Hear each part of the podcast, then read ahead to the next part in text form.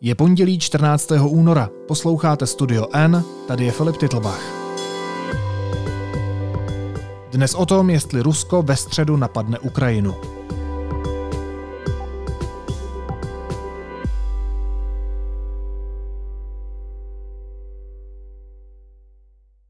Begin with breaking news on the last ditch efforts to avoid a Russian invasion of Ukraine that U.S. officials say could begin at any time. You're looking at President Biden on what could be one of the most consequential phone calls of his presidency, a 62 minute phone conversation with Russian President Vladimir Putin, warning him against sparking a war that could produce widespread human suffering in Europe. Uh, the risk is now high enough, the threat is immediate enough. That's how U.S. National Security Advisor Jake Sullivan characterized a potential Russian invasion of Ukraine. Ukrainian officials have tried to tamp down Washington's assessment that an invasion could be imminent. For a sense of conditions on the ground and the movements along the border, we go to MTS Tayeb in the Ukrainian capital of Kyiv.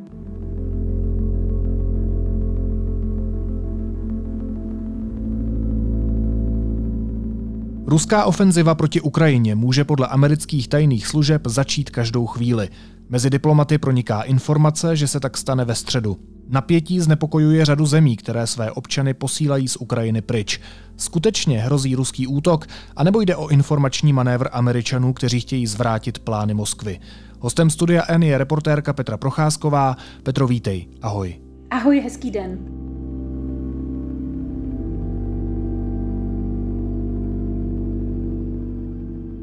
Tak co, překročí ve středu ruští vojáci, ruská letadla nebo zkrátka ruská vojenská munice ukrajinské hranice? No to kdybych věděla, tak ne, ne, nepíšu jenom reportáže pro Deník N.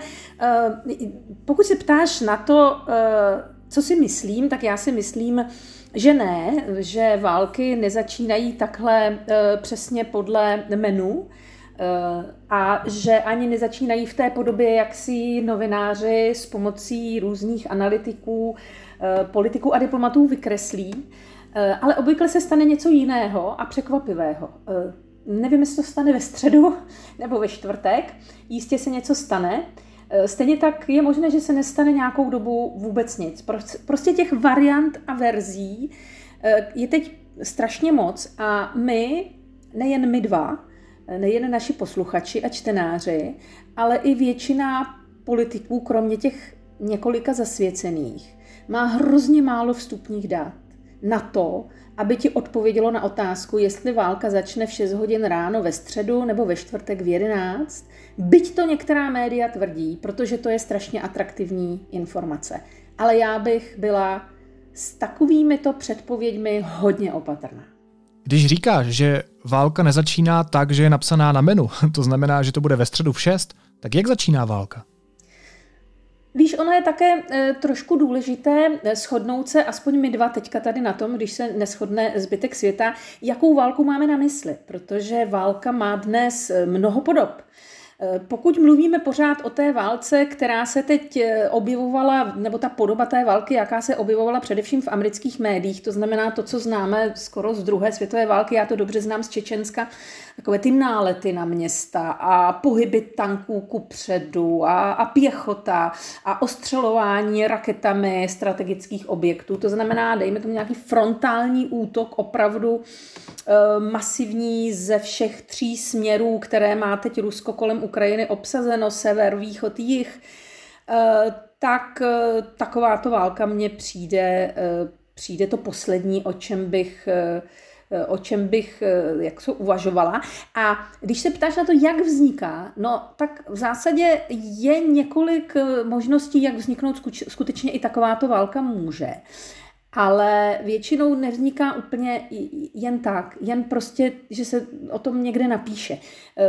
Rusko, pokud by mělo podniknout takovýhle útok, tak přece jenom, i když je to Rusko a je pro mnohé z nás nepochopitelné a neuchopitelné, tak přece jenom by potřeboval nějaký důvod. E, stejně jako ho potřebovali Němci, když přepadli Polsko. E, prostě e, to není možné úplně, úplně jen tak bezdůvodně si říct, že budu bombardovat Kyjev, protože mě to v tuto chvíli baví. A ten důvod v tuto chvíli prostě nemáme. Důvod anebo záminku?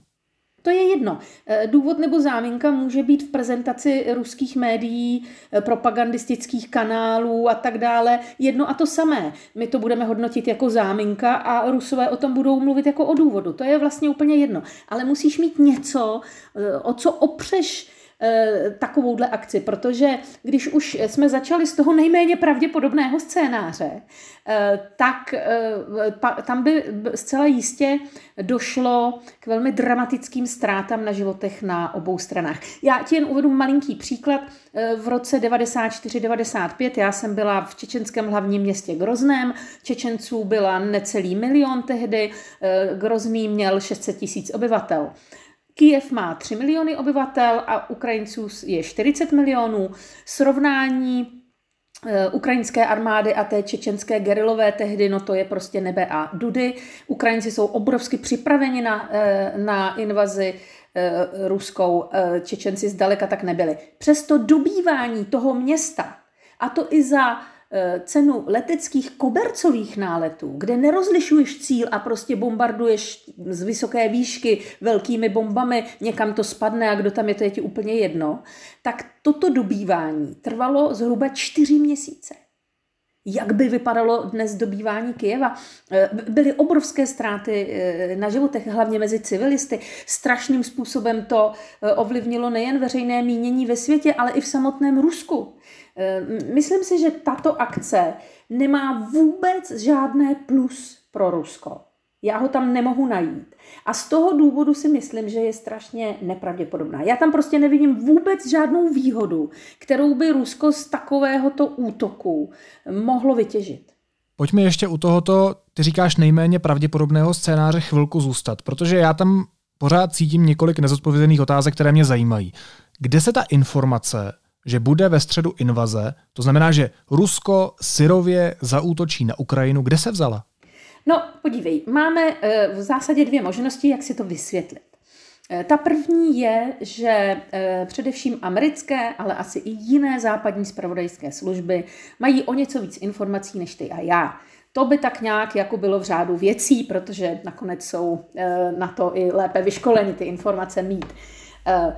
Druhá věc, velmi důležitá, ale je, že jsou tajné služby od toho, že jsou tajné. A ne vždy takové informace vypouští ven. A pokud ji ven vypustili, tak mají nějaký důvod. Ten důvod nebude, že by chtěli eh, nám udělat s tebou radost a my bychom o tom 14 dní mohli teď vesele psát, eh, mohli jsme mít senzační titulky, válka začne ve středu a tak dále. Ten důvod je jiný, já jsem o něm přemýšlela několik nocí, špatně z toho spím, protože tomu pořád úplně dobře nerozumím ale uh, ty důvody vlastně mohou být jenom dva. Buď se tím, to, buď ta informace skutečně byla uh, a eh, týkala se třeba nějaké velké provokace, která by mohla takovýto, uh, takovýto útok vyvolat, to může být třeba velký teroristický útok eh, proti, ani ne proti nějakému strategickému objektu, ale, ale třeba proti školám, eh, velké množství obětí mezi dětmi a tak dále. To jsou všechno takové věci, které potom eh, jako hodně zahrají na emoce a pak je takový útok možný. Možná měli nějakou takovou informaci a jejím zveřejněním se snaží vzít Rusku z rukou ten moment překvapení a vlastně znemožnit ten plán. A pak mě napadla ještě druhá možnost, proč se taková informace vypouští do světa.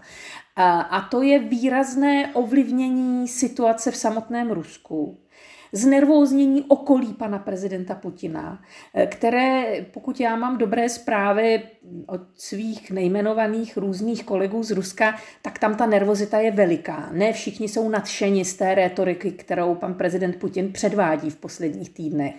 A k jakému si oslabení, ne výraznému oslabení, eh, prezidenta Putina v té současné situaci, která ne všem v Rusku a teď myslím kruhy vlivné, oligarchické, ale i armádní, ale i kruhy stajných služeb, tak ne všem vyhovuje. Tak to by mohl být druhý, velmi fikaný, bych řekla, důvod, proč se s tou informací šlo ven. Ruská agentura TAS přišla v pátek s docela překvapivou zprávou, že na východě Ukrajiny byly nalezeny desítky masových hrobů civilních obětí v uvozovkách ukrajinské agrese. Mezi těmi mrtvými jsou údajně i těla žen a dětí. Tu informaci sdělil šéf samozvané Doněcké lidové republiky Denis Pušilin. Jeho tvrzení ale nejde nezávisle ověřit. Není tohle, to, o čem se bavíme, tohle ten důvod anebo záminka, záleží z jaké strany se na to díváme. Zkrátka něco, co může právě eh, vyvolat ten útok, a nevím, možná ve středu, možná někde jindy. Je, je tohle ono? Takhle vzniká válka? No, eh, nechci být cynikem, ale je to málo. Eh, to, že někdo ti prohlásí, že tady od roku 14 eh, do dnes bylo tolik a tolik obětí a že mezi nimi jsou civilisté, to je vlastně známý fakt. A také se toho ta známá ruská propagandistická média až zas tak moc nechopila. Jo. To by vypadalo jinak, ta kampaň. Navíc já si myslím, že by to musel být živý, živý akt. Ne to, že najdeš staré masové hroby. Jo? I když, ač to zní prostě všechno hrozně a my se nad tím pozastavujeme, tak v kontextu toho dění tam to nic překvapivého není. Takže je to málo, to je málo. To by, to by muselo být něco mnohem horšího, šokujícího.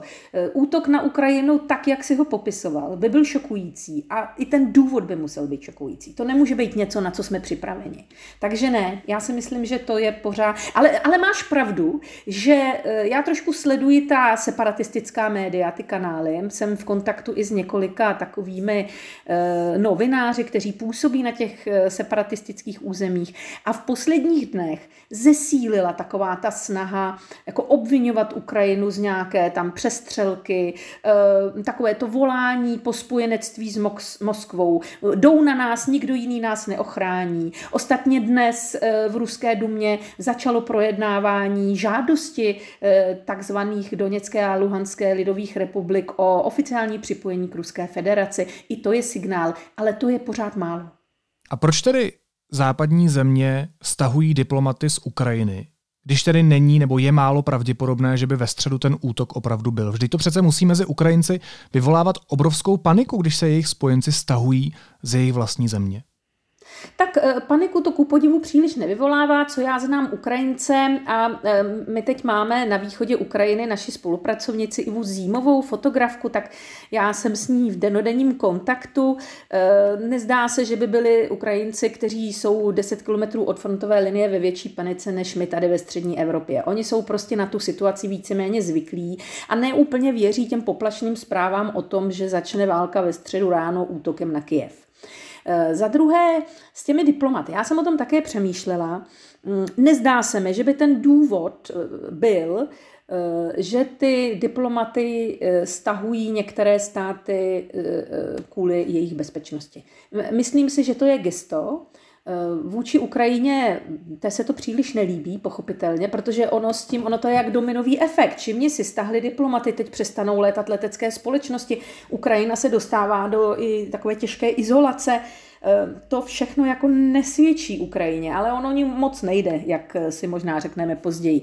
Takže to stahování těch eh, diplomatů mi také připadá jako gesto. Ono, když chceš vyvolat dojem, že se opravdu k něčemu schyluje, že si opravdu k něčemu odhodlán a že je to velmi vážné, tak nemůžeš jen tak prostě eh, plácat ty musíš opravdu nějaké kroky udělat, aby si té druhé straně dal najevo, že to teda tentokrát není legrace. Co mě ale nejvíc zaráží a překvapuje, je stažení pozorovatelů OBSE, tedy ne všech, ale amerických, britských a dánských, přímo z té linie dotyku. Oni sídlí jak v Kijevě, tak eh, v Doněcku například. A tam si kladu tedy velkou otázku, eh, od čeho pozorovatelé jsou. To je, jak kdyby jsme stahli novináře. Eh, a proto se mi zdá, že jde o gesta, protože e, ty, ti pozorovatelé právě ve chvíli, kdy dochází k eskalaci, e, k, kdy panuje velká nervozita a kdy nutně potřebuješ zprávy o tom, kdo si začal, kdo jaké provokace připravuje, jak to vypadá na té linii dotyku a tak dále, no tak je nestahuješ, ale posiluješ. Takže to stažení nikoli v diplomatů, ale těchto členů pozorovací mise, to mi přijde jako gesto, pro mě tedy trošku nepochopitelné, ale zřejmě je to nějaký signál, kterému asi eh, nerozumíme. Neřekla bych, že je to kvůli tomu, že tam v nejbližších hodinách eh, američané například očekávají velký pozemní konflikt. Provokace ano, ale velký pozemní konflikt se mi nezdá pořád úplně pravděpodobný. A či je to gesto stažení nezávislých pozorovatelů? Vždyť je to přece mezinárodní organizace, to se nemůže přece jen tak stát říct, že OBSE nebo členové OBSE se prostě stáhnou z frontové linie na Ukrajině. Tak to tam přece musí být nějaké strategické rozhodnutí, ne? Bohužel OBSE vydává velmi málo Eh, zpráv eh, tohoto typu. Oni vydávali zprávy o tom, kdo kde tam kdy vystřelil, eh, jaká byla intenzita prostě těch nepokojů na té linii dotyku. To jsou velmi jako v tom pečliví, ty, ty reporty jdou každý den. Ale aby ti vysvětlili, proč někteří členové misi opustili, to neudělají. Já si myslím, že to je velká chyba, že to nahrává právě těm propagandistickým kanálům na té druhé straně, že jo? protože to bylo včera to bylo úplně markantní. Nejdřív se hrálo to, že komise OBS končí, že všichni odjíždějí, pak tam někteří novináři přijeli k tomu hotelu v Doněcku a zjistili, že tam 19 aut OBS ještě zůstalo, že tedy odjeli jenom američané. Tenhle ten chaos informační a nepřehlednost, eh, ta je velmi, bych řekla, eh, škodlivá. To prostě, eh, ano, jistě tím někdo sleduje, především tedy američané, protože oni to mají teď ve své režii do velké míry, tak tím něco sledují. Tak asi tomu nerozumíme, já si myslím, že ne všechny kroky eh, jsou vůči Ukrajině úplně, eh, úplně, jak si bych řekla, pro Ukrajinu přínosné, že eh, se Ukrajina stává chvílemi alespoň součástí nějaké vyšší hry, kterou neúplně může, může ovlivnit. Tak to mě právě toto, toto handrkování s těmi pozorovateli OBS na, na linii dotyku to mi přijde jako poměrně nevysvětlitelný krok. A máš aspoň nějakou teorii? Já vlastně tě z té otázky nechci pustit, protože tomu nerozumím. Já nerozumím tomu, proč by někdo vydal informace, že ve středu bude ruská invaze na Ukrajinu. Teď si teda říkáme, že je to málo pravděpodobná verze, že by opravdu uh, syrově rusové zaútočili, poslali tam tanky, udělali kobercové letecké nálety a, a přišli do Kyjeva. Zároveň ale tady se ti diplomaté stahují, státy, včetně České republiky, vyzývají i svoje občany, aby na té Ukrajině spíš nebyli a nasadli do prvních leteckých spojů, které mají k dispozici. Zároveň sledujeme, že mezinárodní organizace, která se stará o bezpečnost a, a jak si pozoruje, nezávisle pozoruje, co se na tom místě té linii konfliktu děje, uh, tak odchází taky. Já tomu vlastně pořád nerozumím. Já myslím, že to je všechno v jednom balíčku, že to je, ten důvod je pořád stejný, jak ve stahování diplomatů z Kieva, eh, tak mm, v, té zprávě, že válka začne ve středu, eh, tak i eh, ta mise, ta mise právě tam funguje dál, ale byli staženi američané, američané, dánové a britové. Já si pořád myslím, že to je výrazné posilování toho strašného tlaku. Tak si představuju, teď budu trochu pábet, nevadí, můžu si to tady dovolit, když nejsem před vyšetřovací komisí, eh, eh, dovedu si představit, že teď sedí prostě nějaká malá tlupa eh, politiků v Kremlu v čele s panem prezidentem Putinem. On teďka s většinou politiků, a to i dnes s panem ministrem Lavrovem, sedí za takovým strašně dlouhým velikým stolem, aby se k němu nepřiblížili. Prý je to kvůli covidu, ale mě už napadlo, a teď opravdu pábím, už mě napadlo, že se třeba fakt bojí protože takhle se choval Stalin, eh, když si myslel, že, že ho chce celý svět otrávit, eh, tak on k sobě nenechal nikoho přiblížit a to už je opravdu zvláštní, proč sedí s Lavrovem prostě za stolem, který má asi 6 metrů. No, možná to je kvůli covidu, no dejme tomu. Nicméně představuju si, Eh, tu skupinku velmi nervózních lidí, jak sedí v Kremlu a přemýšlí, co teď dělat. A říkají si, opravdu to ti američané myslejí vážně, opravdu eh, jako jsou odhodláni eh, k takové prostě tvrdé odvetě, pokud my tam někde něco pšouknem, když my jsme ani nechtěli zase, no, no trošku jsme chtěli, ale takhle, ale možná bychom chtěli i tohle, no ale co, tak aby to vypadalo ze strany západu skutečně vážně, tak musíš dělat úplně ty krajní kroky. Jo, ty, ty, ty krajní, ty, ty prostě zcela jedné, ale nemůžeš tam poslat samozřejmě to, to, to, co nemůžeš, nemůžeš tam poslat eh, armádu NATO, to, to nejde, to by bylo překročení té hranice, která je křehoučká, jak jarní let, tam by se prostě propad. Ale co děláš? Tak dáváš všemožně najevo, že se, že se na ten konflikt připravuješ. Eh, tak stahuješ třeba diplomaty, že jo? Eh, vytváříš velké napětí. A to napětí je určitě i v Kremlu. Ten tlak je mířen podle mého názoru hlavně na Rusko.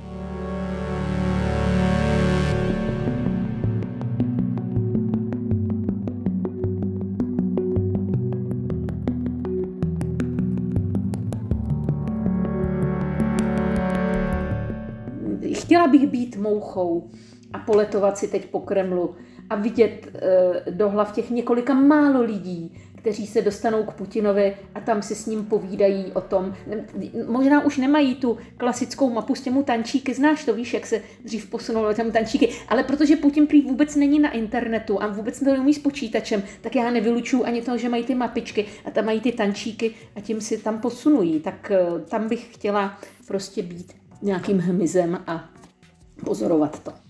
Je pravda, že jsi jeden z mála lidí, vlastně asi jediný člověk v mém okolí, který by si přál v příštím životě být hmyzem, ale tohle si tady opakujeme už po několikáté. Uh, víš, co by mě zajímalo, jestli teď Putin musí ukousnout aspoň kousíček Ukrajiny, aby ty manévry vysvětlil před svým vlastním publikem. A nebo to může skončit i tak, že se prostě nic nestane. Protože ty si říkala, že to syrové dobývání, že ta typická vojenská invaze je vlastně spíš méně pravděpodobný scénář. Tak jaké ty scénáře jsou podle tebe reálnější a pravděpodobnější i vzhledem k tomu, co musí udělat Putin doma a i co musí udělat západní struktury tady doma? Mm, je jich skutečně několik. Eh, ono ošemetné je vyjmenovávat, eh, je proto, že se mohou různě prolínat a doplňovat, ale jeden z prvních je ten, co si právě řekl. Nemusí se stát vůbec nic. Na druhou stranu eh, to napětí nemůže trvat nekonečně, už jenom proto, že to stojí strašně moc peněz. Eh, Rusko eh, má nejen dneska desetitisíce vojáků na hranicích s Ukrajinou, ale má námořní cvičení eh, v Černém moři, má ale cvičení i v Ochotském a Barencově moři. Prostě je, rozvinulo svou vojenskou sílu na mnoha frontách a to nevydrží dlouho už jenom logistika, zásobování a tak dále.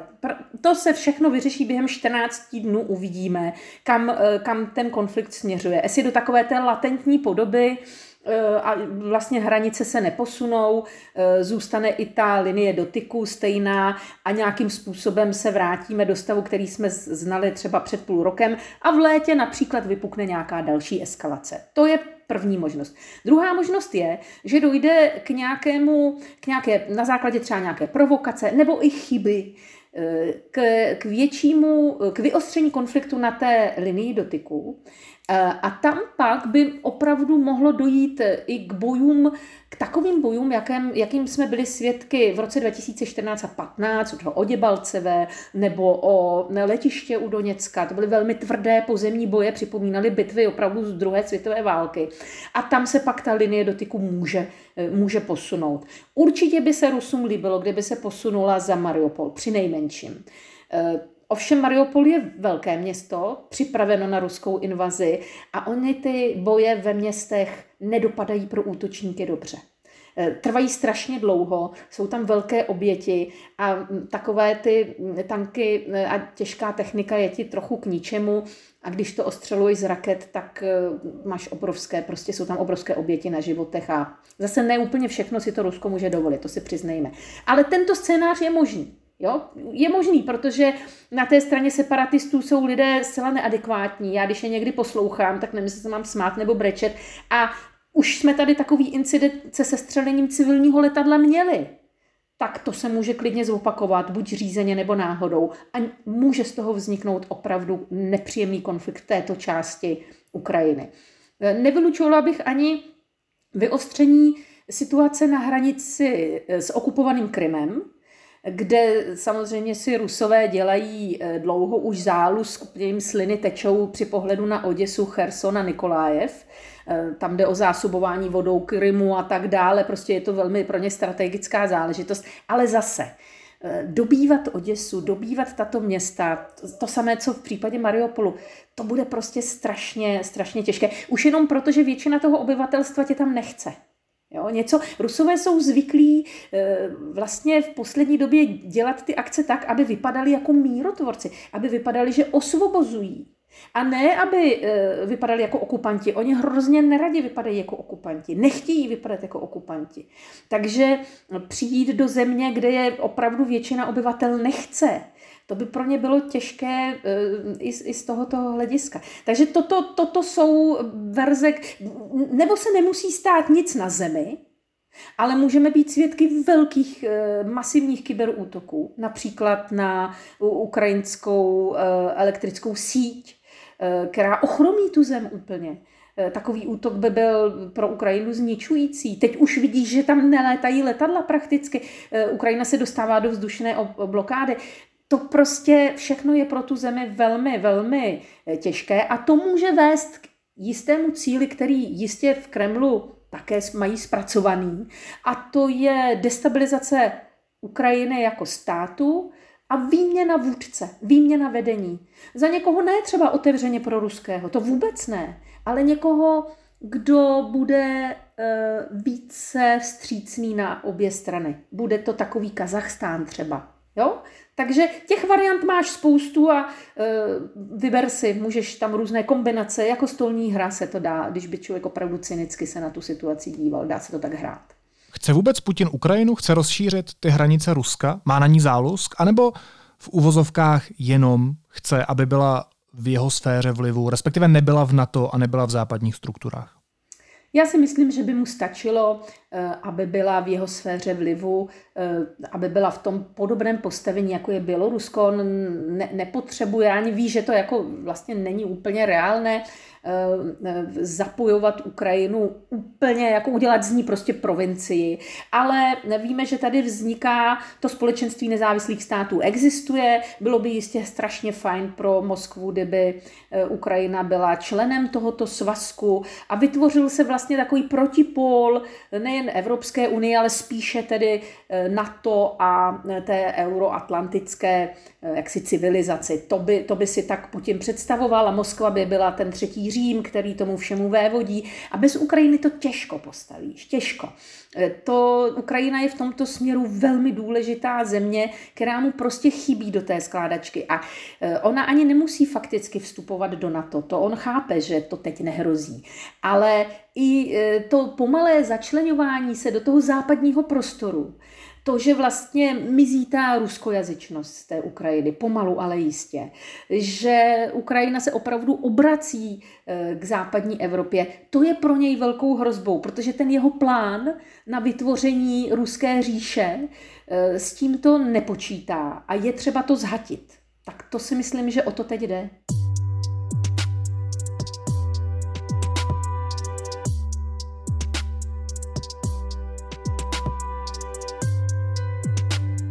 No a po jak dlouhé době je ta situace takhle vyostřená, kdy to vypadá, že už vlastně stačí jenom škrtnout sirkou? Protože někteří analytici říkají, že se může stát jenom, ty si taky to zmiňovala, chybička, vlastně to nemusí být ani záměrná událost a že dojde k jasnému krve prolití. Někteří jiní analytici zase říkají, že tohle by Putin nikdy nedopustil, protože si to nemůže dovolit a protože by to znamenalo jako ohromné ekonomické škody pro jeho zemi. Tak nakolik je tohle a po jak dlouhé době bezprecedentní situace? No tak na jaře, v loni na jaře jsme měli podobnou koncentraci, nebo jsme mohli pozorovat pozor, podobnou koncentraci vojsk u ukrajinských hranic, ale nehrálo nám tam, eh, nehrálo nám tam tu významnou roli eh, to vojenské cvičení v Bělorusku, eh, které se koná bezprostředně u ukrajinských hranic a skutečně mm, nemůžeme si být úplně jisti, že po tom skončení cvičení, které končí 20. února, že ti ruští vojáci úplně odejdou z Běloruska. My to ani nebudeme mít šanci zkontrolovat, protože prostě Bělorusko je dneska právě takovou tou ruskou provincií. Nebyla tam ani tak masivní ta námořní cvičení eh, a neodehrávala se tak globálně, víš, jakože prostě to je jedna věc, že máš v černomorském regionu nějaké cvičení a druhá věc je, že cvičíš i v Ochotském moři, že prostě opravdu eh, Rusko dává najevo, že je připraveno i na ten velký konflikt. Jo? Taky je to takový ten kohoutí syndrom. Prostě musíš čepířit ta péra, aby ti, aby ti ten protivník uvěřil, že to myslíš vážně. Ale eh, tu, tu, tu jarní eh, eskalaci neprovázela taková mediální hysterie. Rozhodně jsme se o tom tolik nezmiňovali, neprovázely to, ale ani ty, ta velká diplomatická aktivita, kterou vidíme teď, že prostě před Kremlem málem stojí fronta a e, že Putin si tak trochu užívá ten zájem světa. To prostě tady nebylo. E, ta situace nebyla tak dramatická. To, co pozorujeme teď, to obrovské napětí, odpovídá opravdu roku 2015, ale s velkým rozdílem. V roce 2015 se skutečně velmi tvrdě bojovalo, velmi tvrdě se bojovalo e, a na frontové linii umírali, umírali lidé.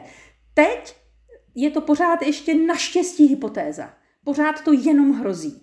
Pořád ta aktivní fáze války nenastala a myslím si i po dnešku, kdy zazněly určité droboučké signály z Kremlu i z Kijeva, že je tady ještě šance, že ta krev nepoteče.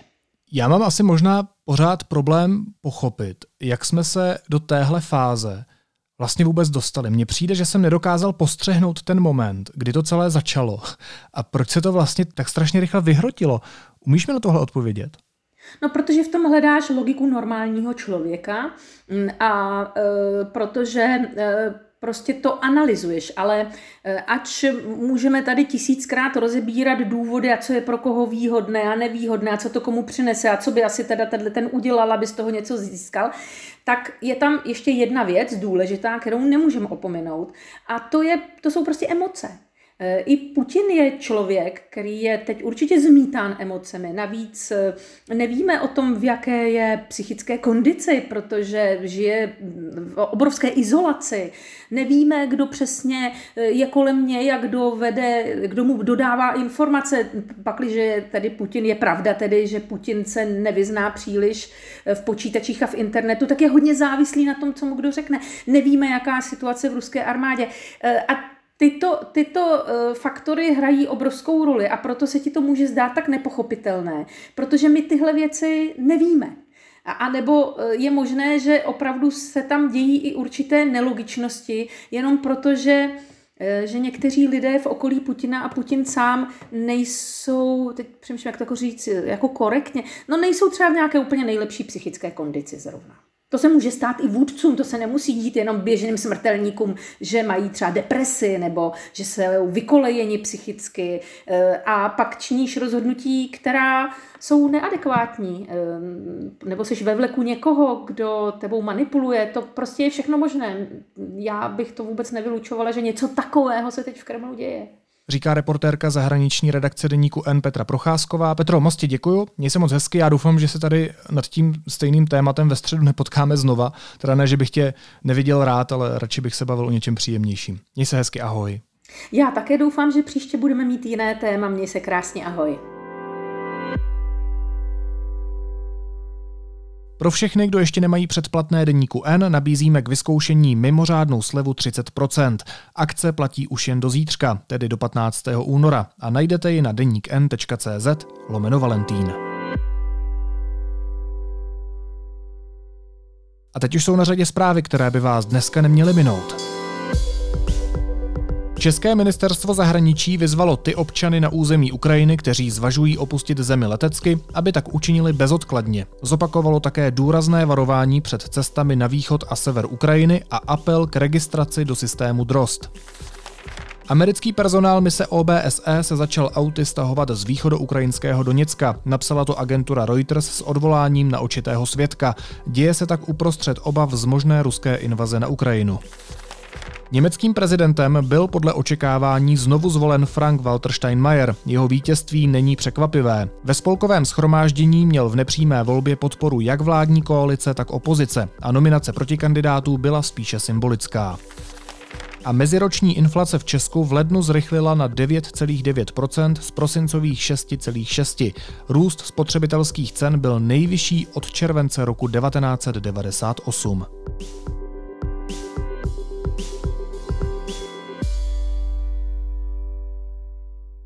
A na závěr ještě jízlivá poznámka. Ve vzduchu visí hrozba ruské invaze na Ukrajinu. Evropští politici odsuzují agresi a vyzývají Vladimira Putina, aby nechal vojáky na své straně hranice. Slyšíte to ticho, které se line z Pražského hradu?